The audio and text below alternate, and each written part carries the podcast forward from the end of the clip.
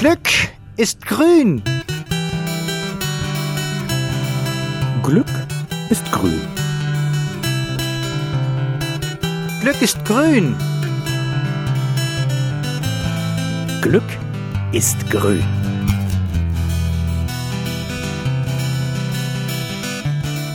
Grünes Glück, der Podcast von der Umweltstation Hämmerleinsmühle.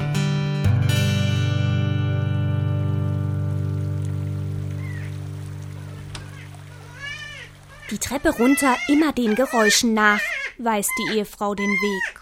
Und dann stehe ich in der kleinen Kellerwerkstatt von Klaus Weißkirchen, dem Wildschweinflüsterer aus Franken. Ja, mein Name ist Klaus Weißkirchen. Ich bin geboren am Rande des Sauerlands, direkt am Waldrand. Und wir hatten früher eben kein Fernsehen und hatten keinen Computer. Und da mussten wir uns mit was anderem beschäftigen.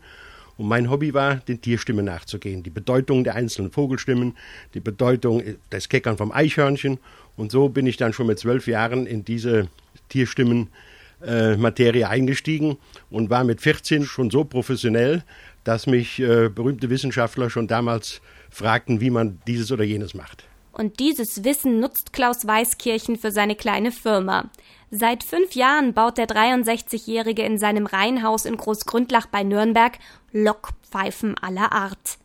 Die ganze Bastelstube ist voll von kleinen und größeren selbstentwickelten Instrumenten, die der gelernte Büchsenmacher und passionierte Jäger alle selbst entwickelt hat. In Drechslereien in Sachsen, wo sonst die berühmten Weihnachtsengel hergestellt werden, lässt Weißkirchen Rohlinge vorfertigen. Die halbfertigen Teile aus dem Erzgebirge feilt er dann zu Hause bei sich im Keller nach und setzt die Stimmen ein. Winzige, hauchdünne Plastikplättchen, die vorsichtig von Hand gekürzt werden und je nach Länge eine andere Tierstimme ergeben. Die fertigen Lockpfeifen gehen dann von Großgründlach aus hinaus in alle Welt. Von Österreich bis Australien, von Polen bis Afrika sind Klaus Weißkirchens Produkte im Einsatz. Doch mit dem Kauf allein ist es nicht getan. Bestellt man bei dem resoluten Tierkenner zum Beispiel das große Lockjagd-Set, den Renner im Sortiment, dann liegen der schmucken Holzkassette unter anderem auch eine Anleitung auf C D und eine Workshop-D V D bei. Denn Klaus Weißkirchen sieht seine Lockpfeifen tatsächlich als Instrumente, die man zu spielen wissen muss. Ganz genau. Und nur wenn man die Tiere richtig versteht, kann man auch die Stimme nachmachen. Und deswegen habe ich mit dem Alter von sechzig Jahren angefangen, diese Tierstimmen zu imitieren. Ich baue die Geräte alle selber. Hier, das ist zum Beispiel ein Wildschweinlocker, weil jeder Fachmann sagt, ein Wildschwein kann man nicht locken. Und ich beweise Ihnen das Gegenteil. Das heißt im Klartext, wenn Klaus Weißkirchen da jetzt reinbläst, haben wir in zwei Minuten einen ausgewachsenen Keiler bei ihm in der Werkstatt stehen. Könnte sein, aber das mit dem einfachen Reinblasen ist nicht getan, weil innen drin ist eine Lamelle, die sich bewegt und da muss man eben genau das ausjustieren, wie das äh, reagiert, dass auch das richtige Grunzen des Wildschweines zustande kommt. Und dann muss man bedenken, dass das Wildschwein den Rüssel, der Jäger sagt, den Wurf Richtung Boden hat und dann muss das auch etwas abgedämpft klingen. Und deswegen kann man das alles mit der Hand modellieren. Ich mache das mal vor.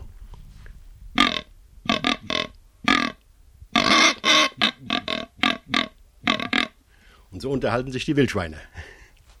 Das ist nicht nur ein Wildschweinlocker, das ist ein Kafferbüffellocker. Da kann man den Kaffernbüffel mitlocken, das hört sich so an.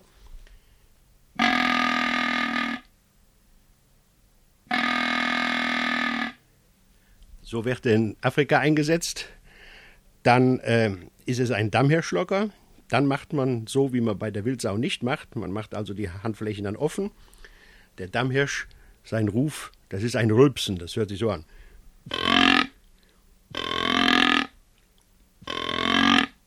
Wenn man diesen Schlauch abmacht, dann kann man auch den Gamsbock imitieren im Gebirge im November. Der Jäger nennt das das Blättern. Dann ist er in höchster Erregung in der Brunft. Wenn man das imitiert, dann kommt, dann sieht man nur noch eine Schneewolke und plötzlich steht er vor einem.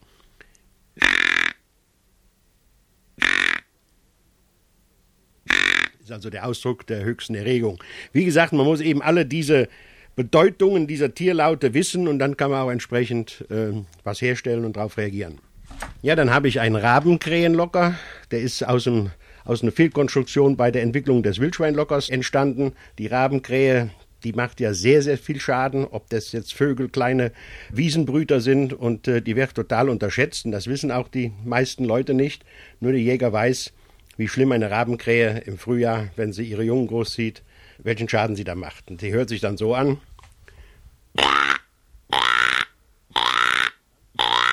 Da ist jetzt ganz besonders zu beachten, da muss man den Lockruf der Krähe kennen. Die Krähe ist auch sehr intelligent und sehr schlau, weil die schlauesten Tiere, die wir hier in unseren Breiten haben, sind Wildschweine, Krähen und Ratten.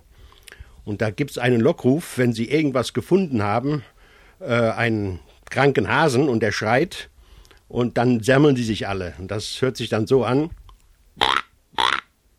Wenn man diesen Ruf macht, dann kommen die Krähen von überall her. Manchmal ist es so schlimm, dass man denkt, wenn man irgendwo am Waldesrand ist, man ist bei Hitchcock im Film. Ja, was viele Leute sowieso kennen, das ist die Taube.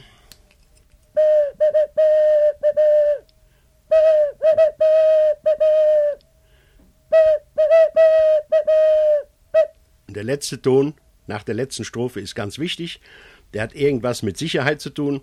Und wenn man diesen Ton vergisst, dann fliegt, beziehungsweise eher gesagt, dann streicht die Taube ab. Dann denkt so, hoppla, da ist irgendeine Gefahr. Auch Exoten habe ich entwickelt für manche Gegenden in Deutschland, oben an der Möhnetalsperre und im Weserbergland. Da gibt es einen Zika-Hirsch. Der ist ähnlich so groß wie ein Dammhirsch. Ist mal vor vielen, vielen hundert Jahren von, äh, vom Osten hier rübergekommen. Und der hat einen ganz jämmerlichen Brunftschrei. Der hört sich jetzt furchtbar an.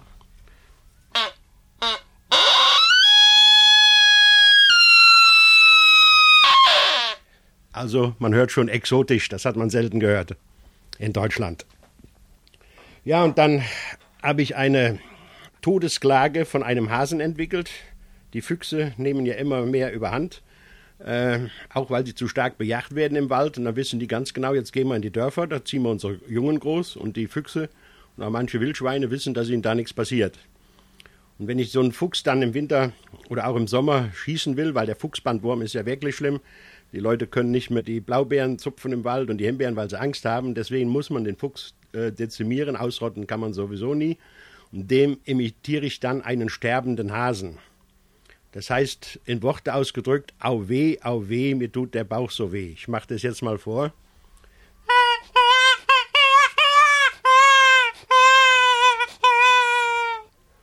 So, wenn ich, das mache ich nur einmal, und da ist jeder Fuchs auf zwei, drei Kilometer alarmiert und denkt, hoppla, da gibt es einen Hasenbraten. Der ältere Fuchs kommt sehr, sehr vorsichtig ran, nutzt jede Deckung aus, und der jüngere Fuchs, der kommt blindlings auf diesen Ton äh, herangeschnürt, und so kann der Jäger ihn dann erlegen. Da gibt es auch eine Mausepfeife, und diese Mausepfeife ist auch erstaunlich, dass der Fuchs das auf dreihundert Meter hört. Man mäuselt die kleinen, zwitschernden, ganz schnell hintereinander ausgestoßenen Laute einer Maus. Äh, da schaut die Eule nach, da schaut der Bussard nach, da schaut der Fuchs nach, da schaut die Wildsau nach. Ist also wahnsinnig, was so ein kleines Instrument einen alles in Anblick bringt, wie der Jäger sagt. Das hört sich so an. Nun machen die meisten Jäger das falsch. Ich sehe das ja immer, höre das auf meinen Seminaren, die pfeifen dann da rein, als sollte der Hund auf hundert Meter hergepfiffen werden. So kommt natürlich keine Maus. Und das ist der Grund, warum ich die Seminare mache. Man muss auch die Instrumente beherrschen können.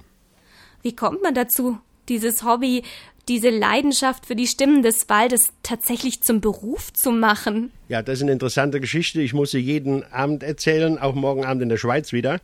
Als ich mit zwölf Jahren dann im Wald äh, nur, nicht nur die Tierstimmen, äh, den Tierstimmen nachgegangen bin, habe ich auch alte Knochen gesammelt. Und als ich durch die Dickung krieche, Äh, treffe ich durch Zufall auf einen Wilderer. Der hat aber schon ausgedient, war schon vierundsiebzig, und der sah, was ich machte, und hat mich dann unter seine Fittiche genommen. Und was der mir damals gezeigt hat, was man alleine mit einem Grashalm machen kann, das war schon unwahrscheinlich. Der hat mit dem Grashalm vier, fünf verschiedene Tiere angelockt. Der hat weibliche Rehe angelockt, der hat männliche Rehe angelockt, der hat einen Fuchs angelockt, der hat die Enten angelockt, alles mit einem Grashalm. Das äh, war so faszinierend. Und da habe ich äh, mit dreizehn, vierzehn mir meinen ersten Locker selber gebaut. Ich habe einfach aus einem Stück Holz primitiv mit dem Messer geschnitzt, aber er funktioniert heute noch.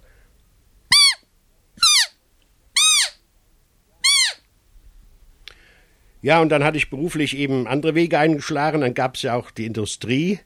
Äh, aber die Industrie ist so, dass sie äh, in der dritten Generation keine Jäger sind. Und sie machten das, was wir immer machten. Aber das Wild und das Verhalten des Wildes hat sich in der heutigen Zeit ge- etwas geändert.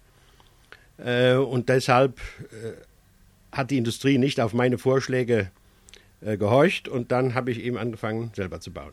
Hand aufs Herz, Herr Weißkirchen.